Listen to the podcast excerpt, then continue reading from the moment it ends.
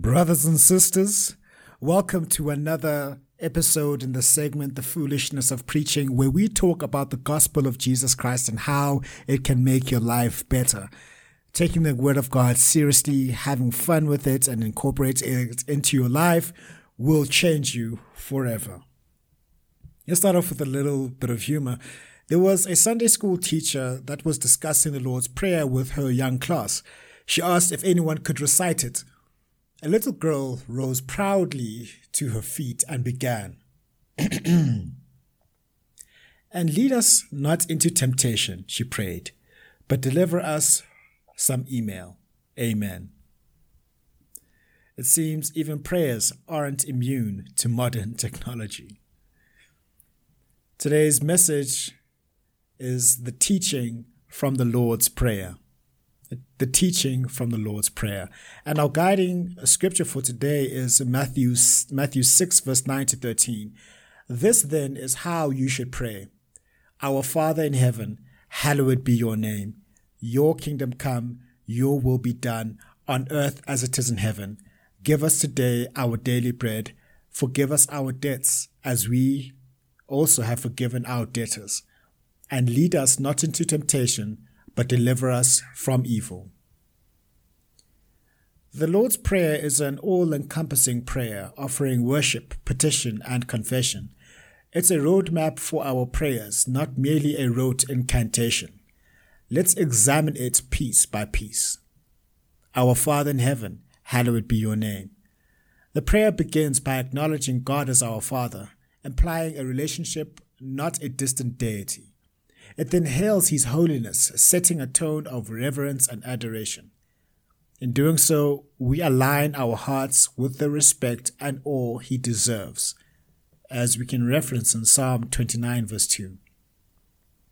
Your kingdom come, your will be done, on earth as it is in heaven. This is an invitation for God's rule, His justice, love, and peace to be realized on earth as it is in heaven. It is a prayer for alignment with God's purposes. As the prophet Isaiah declared in Isaiah 40, verse 8, the grass withers and the flowers fall, but the word of our God endures forever. Give us today our daily bread. This is a plea for provision, not only physical bread, but our everyday needs. It's a statement of dependence and trust in God's supply as we read in Philippians 4, verse 19. And forgive us our debts as we have also forgiven our debtors. Here, we confront our need for forgiveness, admitting our mistakes and seeking God's mercy. It also requires us to forgive others as Christ has forgiven us, as you can reference in Ephesians 4, verse 32. And lead us not into temptation, but deliver us from the evil one.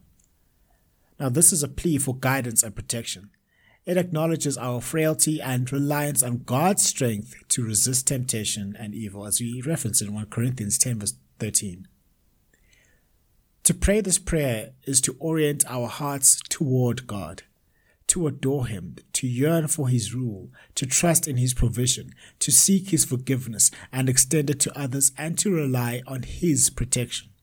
It teaches us to submit to God's sovereignty and to trust in His unfailing love. As Martin Luther said, to be a Christian without prayer is no more possible than to be alive without breathing. The Lord's Prayer is our guide, a path to align our hearts with God's. Let's pray.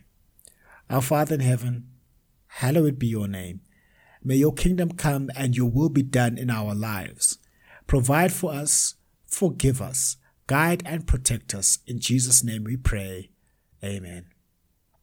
Now, brothers and sisters, as we step into the next phase in our lives, let's keep the Lord's Prayer very close to our hearts. Let's remember to adore our Heavenly Father, to submit to His will, to trust in His provision, to seek and extend forgiveness, and to rely on His protection. With this prayer as our guide, we can confidently say, The Lord is my shepherd, I shall not want, as we find in Psalm 23, verse 1 this week, day, month, year, may we let the Lord's Prayer guide our thoughts, our words, our actions, and our interactions with others. May it shape our very lives so we may reflect the love and character of our Heavenly Father. Remember, as John Bunyan said, in prayer it is better to have heart without words than words without heart. As we recite the Lord's Prayer, let us ensure that these words are not simply tumbling off our lips, but resonating from the depths of our hearts, for they are indeed a dialogue with our Heavenly Father. May we continually seek the face of God, finding solace, strength, and guidance in Him, while embracing the lessons and instructions embedded in the Lord's Prayer.